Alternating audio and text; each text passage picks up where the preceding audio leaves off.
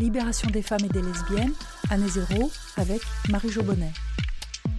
Un jour de février 1971, l'étudiante Marie-Jo Bonnet tombe sur le numéro 0 du Torchon Brûle, le menstruel du MLF, qui va la conduire aux âgés du phare aux Beaux-Arts. Elle plonge dans un mouvement de libération qui ne jouit pas dans le système. Membre des Gouines Rouges et des Polymorphes Perverses, Marie-Jo nous raconte les rencontres avec Monique Wittig, la puissance joyeuse du collectif et de la non-mixité. Elle nous parle des actions à la mutualité, à l'Arc de Triomphe et contre Ménie Grégoire à coups de saucisson. C'est le triomphe de l'homosexualité révolutionnaire. Historienne et commissaire d'exposition, Marie-Jo Bonnet est l'autrice d'une quinzaine d'ouvrages.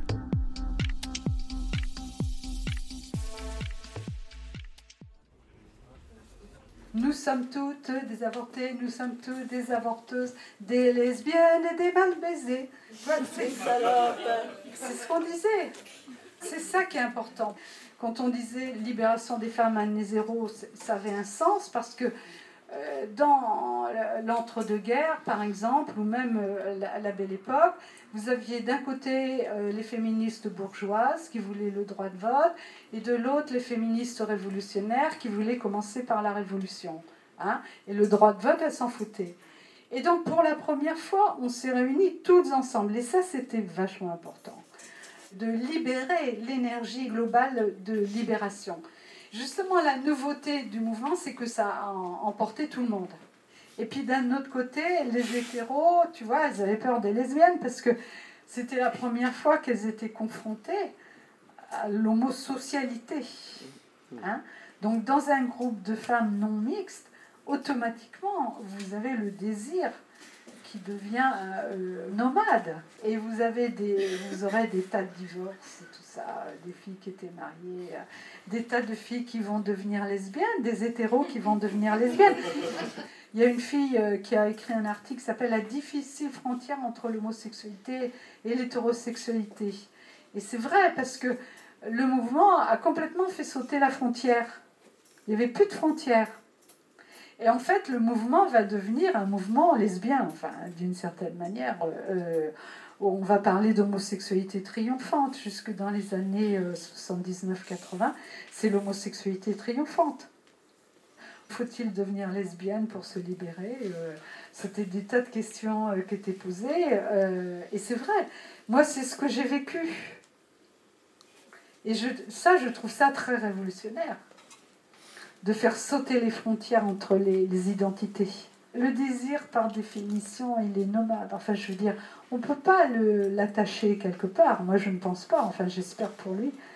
Et alors là, avec cette expérience du MLF, c'était très intéressant parce que avant, la non-mixité pour les femmes, c'était les prisons, les couvents, des choses comme ça. Donc il y a un mouvement politique qui a dit non, non, non, on, on va rester entre femmes parce que on a besoin de parler, d'apprendre à parler, de savoir pourquoi on se révolte. C'est vrai, en fait, je ne savais pas pourquoi. Hein. Si on m'avait demandé consciemment euh, pourquoi tu vas monter sur ton petit Solex pour aller aux Beaux-Arts, retrouver une espèce de groupe de femmes qui a écrit Le Torchon brûle, pourquoi tu y vas? Alors je dirais, oui, c'est parce qu'elles ont dit libération des femmes. Et libération des femmes, ça m'a fait tilt. Alors après, j'ai compris que le mot libération, ça faisait écho à la libération de la France en 1944. Donc libération du territoire. Le corps des femmes, c'est un territoire qui est colonisé par l'homme, etc.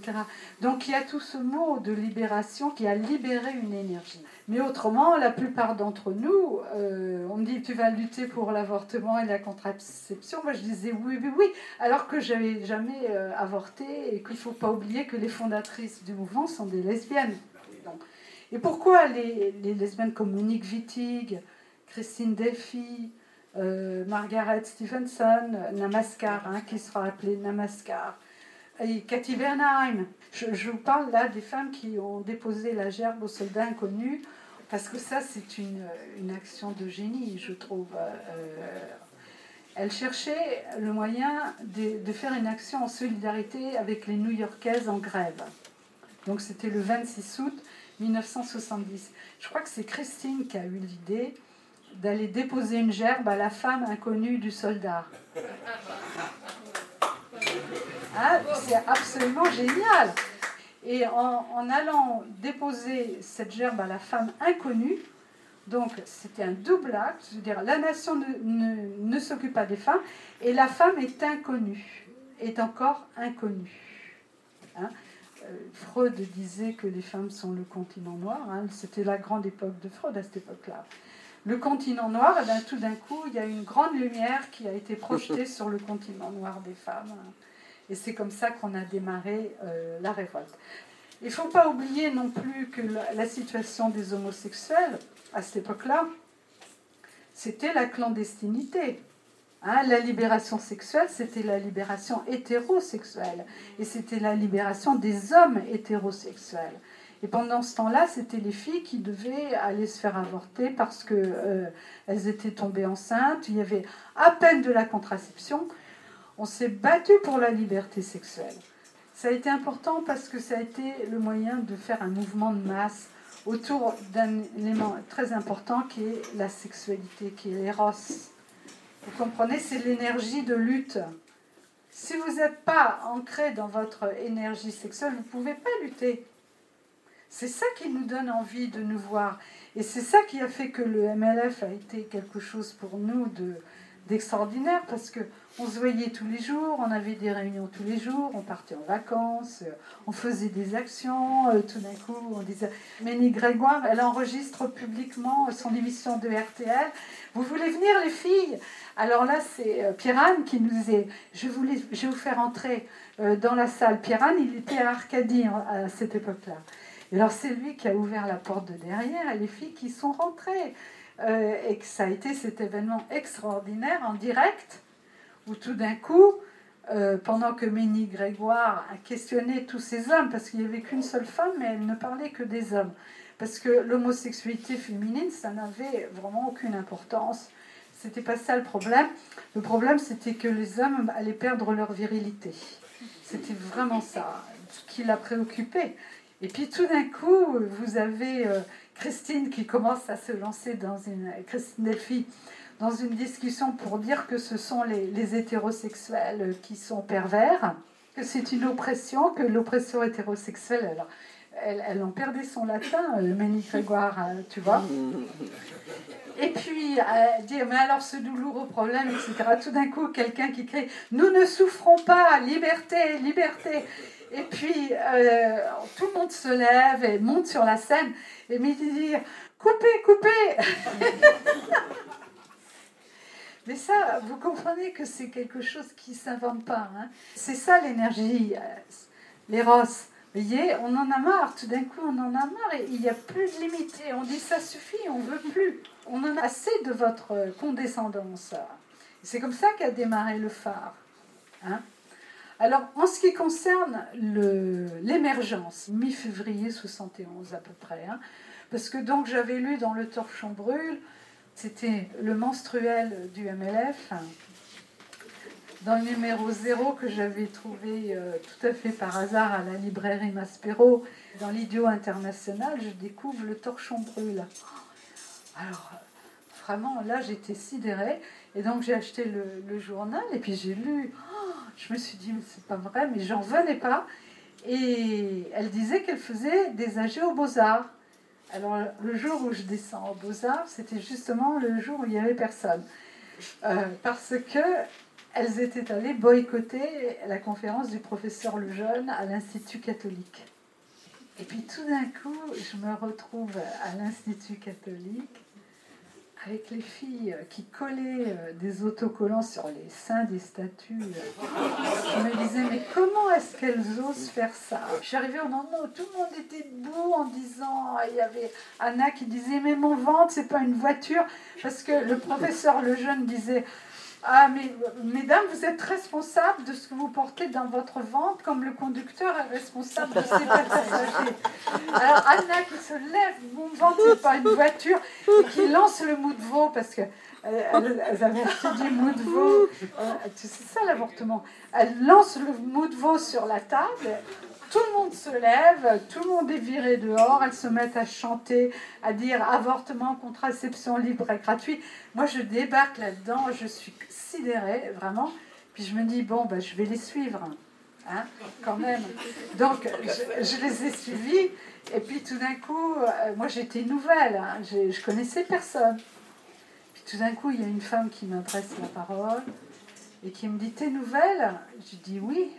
Je dis Bah écoute, euh, viens avec nous, on va aller boire un pot au, au café là. Je dis, mais comment tu t'appelles? Elle me dit, je m'appelle Monique Wittig. La première qui m'a adressé la parole, c'est Monique Wittig. Parce que Monique, elle était très attentive euh, aux nouvelles. Elle voulait que ça marche, le mouvement.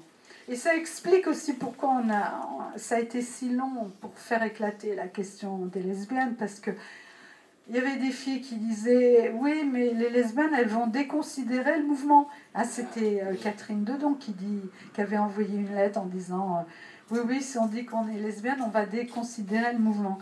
Alors oui, il faut que je dise aussi quand même que j'ai eu la chance euh, de débarquer dans le premier groupe dans lequel je suis allée, c'était les polymorphes perverses, parce qu'elles se réunissaient au Kremlin Bicêtre.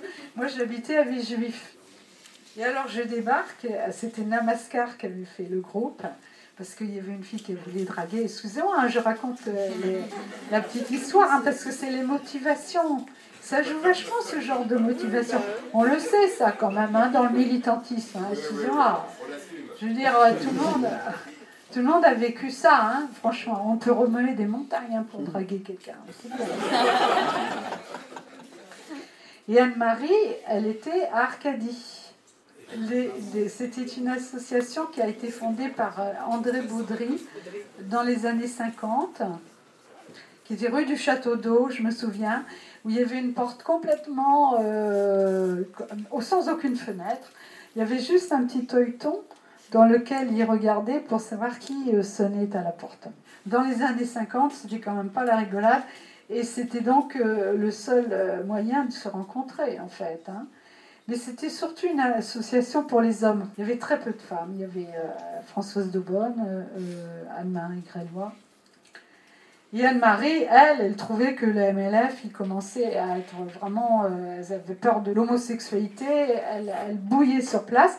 Et elle a fait une réunion à Arcadie sur les filles, sur l'homosexualité féminine. Et grand, grand étonnement, il y a 50 filles qui débarquent. Baudry, il n'avait jamais vu ça. 58 tout d'un coup. Euh, euh. et alors Anne-Marie, elle ne revenait pas non plus. Françoise de Beaune était super, euh, super excitée. Il y a tout d'un coup un copain, bah, c'est Pierre-Anne, qui dit Hé eh, les filles, on voudrait bien être avec vous. Elle disait Non, non, non, non, c'est pour les filles. Bon, puis finalement, on a fait une réunion. Moi, je me souviens bien, la première réunion dans un café, dans un restaurant. C'était l'atmosphère de clandestinité. Il faut se euh, resituer à cette époque-là. Hein. Euh, on était tellement émus de se retrouver dans un restaurant, euh, savoir qu'est-ce qu'on va faire. toi, on était une petite dizaine à peu près. C'était un restaurant tenu par deux femmes. Donc c'était en février, hein. c'est allé très vite, hein. c'est incroyable. Et donc c'est là que Françoise Devanne, elle a l'idée de faire le commando saucisson. Parce que à cette époque-là, si on vous prenait avec une arme blanche, eh ben, vous pouvez risquer euh, la prison. Et le saucisson, c'était génial comme matraque, parce que c'est solide, hein, c'est bien solide. Et puis l'intérêt du saucisson, c'est qu'après, vous pouvez le manger. Hein. Et alors, on a tout débarqué avec un saucisson. Et alors donc, euh, mais c'était une soirée qui avait été très très difficile parce que il y a le service d'ordre d'extrême droite qui a débarqué, euh, qui, virait les mecs les uns après les autres. Ensuite, il y a les CRS qui ont débarqué. On a été viré de la salle, enfin, ça a été euh, très euh, violent. Mais en même temps, c'est comme ça que le phare, il y a une solidarité qui s'est constituée sur le thème de notre corps nous appartient.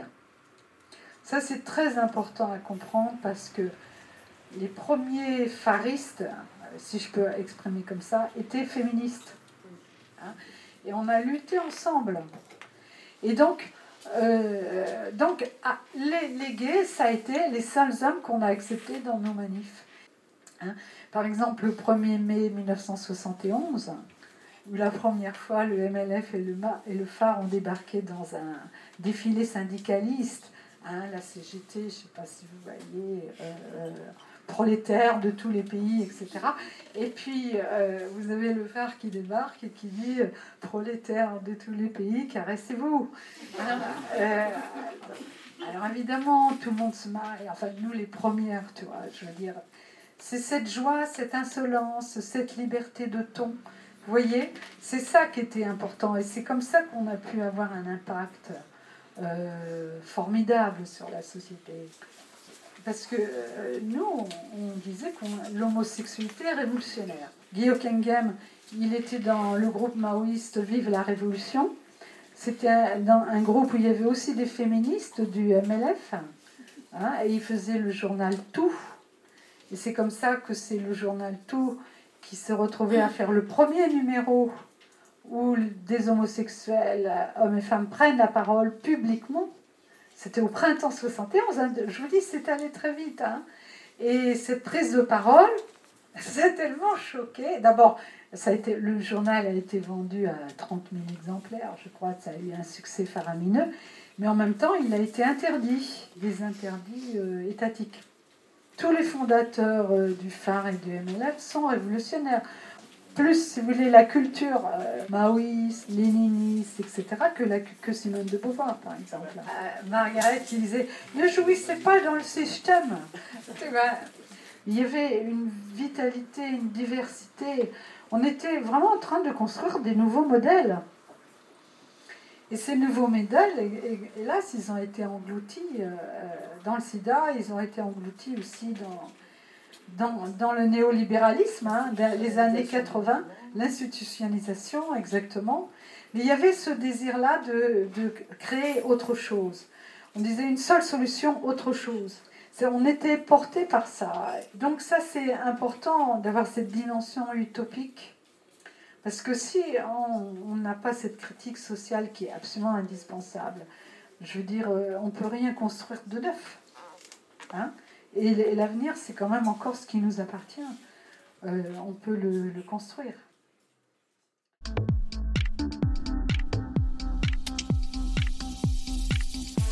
Un enregistrement réalisé par Christine Rougemont le 2 décembre 2018 au centre LGBT de Paris-Île-de-France.